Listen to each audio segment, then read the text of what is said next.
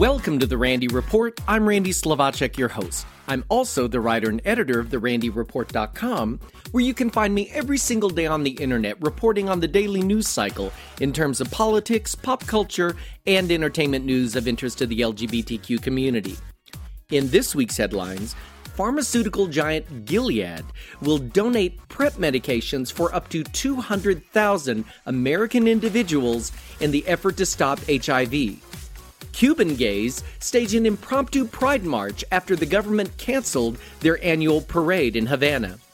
A school in Indiana planned to dead name a transgender student at graduation, and Matt Bomer plays a gay weatherman in the upcoming movie Papi Chulo. All that and more in this episode of The Randy Report.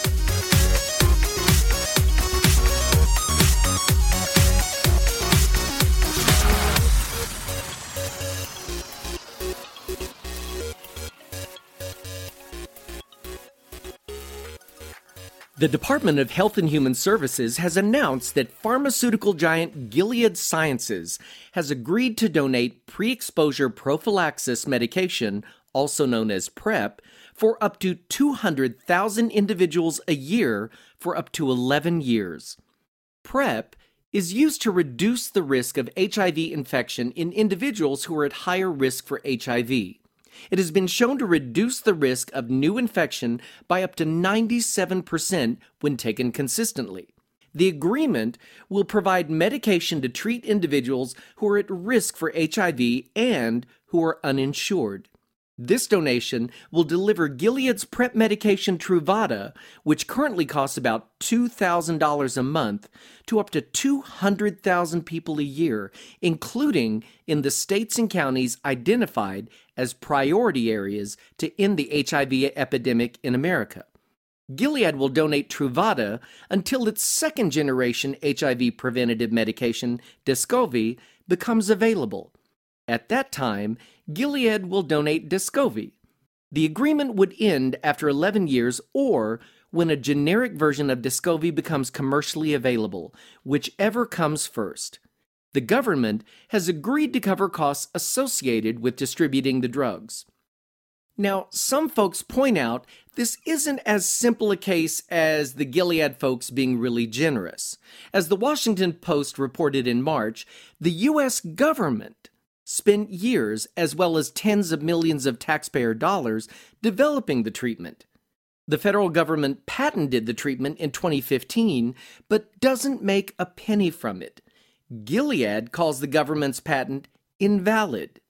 Meanwhile, Gilead, which has a U.S. monopoly on the drug, has cleaned up. Last year alone, the pharmaceutical giant earned $3 billion on sales of Truvada alone. Over 100 Cuban LGBTQ activists held an impromptu pride march after Cuba's National Center for Sex Education abruptly canceled the country's 12th annual march against homophobia earlier this week. That's the country's equivalent of a pride march. Over 100 people took to the streets of Havana on Saturday, May 11th, carrying rainbow pride flags and chanting, Long live a diverse Cuba. The march lasted for roughly half a mile from Havana's Central Park down to the Seafront Boulevard before being halted by security forces. At least three of Saturday's marchers were arrested by police officers, and others were ordered to disperse. The impromptu march was unprecedented for Cuba. Civil society is tightly controlled in the one party communist country where the authorities often heavily restrict the use of public spaces. The annual Pride event was an exception to that rule for the last dozen or so years and has been seen as a demonstration of the progress LGBTQ rights have made in the island republic in recent years. Maykel Gonzalez Vivero, an independent journalist and LGBTQ rights activist in Cuba, said the unauthorized march was a milestone for both LGBTQ rights and the civil society movement in Cuba, according to Reuters. He said, quote, This moment marks a before and an after for the lesbian, gay, bisexual, and transgender community, but also for Cuban civil society more generally.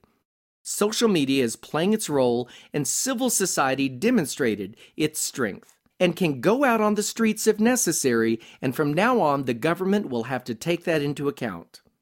Cuba's National Center for Sex Education condemned the unauthorized march, calling it a provocation. The center is run by Mariel Castro, the daughter of Communist Party leader Raul Castro.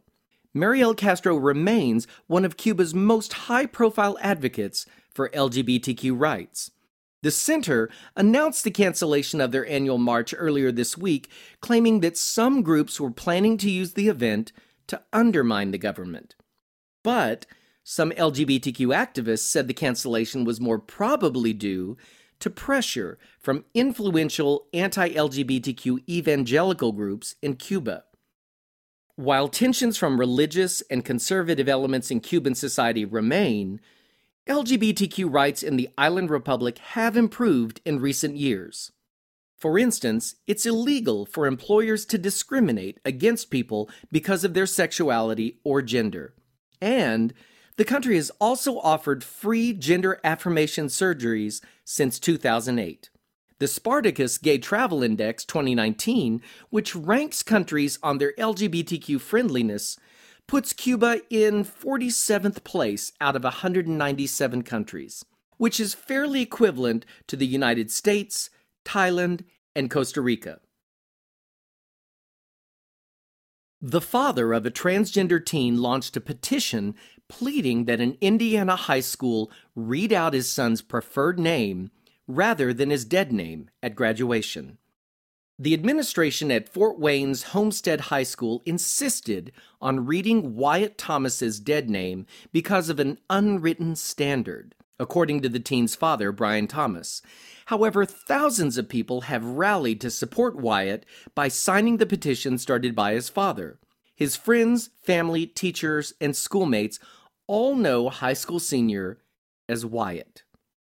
But as graduation looms, Wyatt faced being dead named at his own commencement ceremony. As Thomas wrote in the petition, hoping to change this, quote, what is meant to be a celebration will instead be yet another moment of humiliation and embarrassment. Thomas started the petition earlier this week with a goal of 5,000 signatures. As I speak these words, over 14,000 supporters have signed the online petition. The petition implores the administration to respect Wyatt's identity and call him by his name. Wyatt has been identified as such since the summer between his freshman and sophomore years. Thomas wrote, As Wyatt's parents, we ask that our wishes be honored on behalf of our precious child. Call the name he will bear legally once the lengthy process of a name change is complete. Call him what his future university calls him. Call him what we and many others call him every day. Call him Wyatt. Wyatt's brother, Ty Thomas, said he signed because my brother deserves this. He's worked hard to find himself these past few years, and being called by his preferred name would be a symbolic culmination of his high school years. For many transgender people, undergoing a name change can be an affirming step in transitioning their gender. It can help trans folk and the people around them begin to see them as the gender they know themselves to be. However, transitioning can be a really bumpy ride. Changing names on government issued identification and legal documents can be glacially slow in process, if not impossible, in certain areas of the world. Moreover, people may, intentionally or not, refer to a trans person as the name they used before they transitioned, and that's what's referred to as dead naming, which can invalidate a transgender person's identity. This story has a happy ending, as Wyatt's father shared the news on Friday that the school has acquiesced and will call him by his name come graduation day. Brian Thomas wrote on the change.org page the school has agreed to call him Wyatt at graduation. They are also trying to get his name into his diploma. According to the school's principal, Dr. Ginder, he's been called Wyatt for three years, so why not a graduation? Wyatt's father went on to write This has been a matter of purposeful discussion and careful consideration on the part of the school, and a procedural decision has been made that benefits Wyatt. We're grateful the school took this request seriously and gave it the attention it deserves. Indya Moore has become the first transgender woman to be featured on the front cover of Elle magazine. The actress and model is featured on the magazine's June issue with an accompanying article profiling her experiences. The 24 year old Moore is best known for her starring role in the hit TV series Pose, where she stars as sex worker Angel. Pose, which began airing to great acclaim on Fox last year, has received high praise for casting transgender people in starring roles. In the interview in Elle magazine, Moore spoke about how her parents struggled to come to terms with her as a trans youth. She said, quote, Because I was assigned male at birth, they expected me to be masculine or to perform the way they thought young boys should perform, and I did not. They didn't understand. They had never experienced what it was like to have a family member who was gender queer Moore says she left home when she was only 14 years old and became the victim of sex trafficking.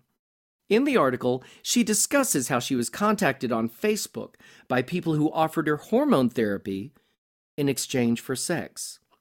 She says, quote, they told me they had a lot of friends who were trans and they wanted to help me in my process and that they could help me to get the money that I needed to be a woman. They told me that all I had to do was play with these men who will come in for a moment to see me and play with me, and then they'll give me money. Looking back, Moore says she didn't understand exactly what sex trafficking was at the time. However, she found her big break when producer and director Ryan Murphy was casting for the TV series Pose. When she was recruited for the show, she experienced an almost instantaneous move from homelessness to stardom. She tells Elle, I just knew my life was going to change. I knew I had a chance to teach the world something that would help more people to be safe. She also says, I don't know how to have fun. When I'm around people having conversations about their day, I'm looking at them like, what could they possibly be talking about? How are we not talking about deconstructing white supremacy right now? How are we not trying to save trans people? She adds, I don't know who I am outside of someone who's just trying to be free and find safety for myself and for others. Make sure you check out Indya Moore on the cover of Elle Magazine's June issue. And hunky out actor Matt Bomer stars in the upcoming buddy comedy Papi Chulo. Bomer plays Sean, a gay weatherman who hits a rough patch of depression following a major breakup. Written and directed by gay Irish filmmaker John Butler, Papi Chulo made its world premiere last fall at the prestigious Toronto International Film Festival. The official synopsis reads After a newly single TV weatherman is put on leave following an on air meltdown, he directs his energy into home improvement and hires a middle aged Latino day laborer named Ernesto, played by Alejandro Patino, to help. Despite a language barrier and having nothing in common, the two men develop an unexpected but profound friendship in this darkly comedic reflection on class, ethnicity, and companionship in contemporary Los Angeles. In the trailer, Sean tells Ernesto, I'm going through a rough patch. My ex has been gone for about six months now, and I have to admit I'm not good at being alone. I never have been. Bomer earned an Emmy nomination and a Golden Globe Award for his performance in HBO's The Normal Heart, and recently appeared on Will and Grace as news anchor McCoy Whitman, Will's love interest. The 41 year old made his Broadway debut last year in the acclaimed revival of the groundbreaking gay drama The Boys in the Band. Producer Ryan Murphy has already announced he will produce a screen version of the production for Netflix. Bomer also can be seen starring in the DC Universe series Doom Patrol. Papi Chulo hits theaters June 7th. And that brings me to the end of this episode of the Randy Report. If you enjoy catching up on LGBTQ news in a quick podcast, I'd appreciate it if you wouldn't mind sharing the Randy Report with your friends. I like to think of this podcast as the 60 minutes of gay news, only shorter. And remember, you can find me every single day on the internet at therandyreport.com, where I cover the daily news cycle regarding politics, pop culture, and entertainment news of interest to the LGBTQ community. Thanks for listening, folks. See you next time.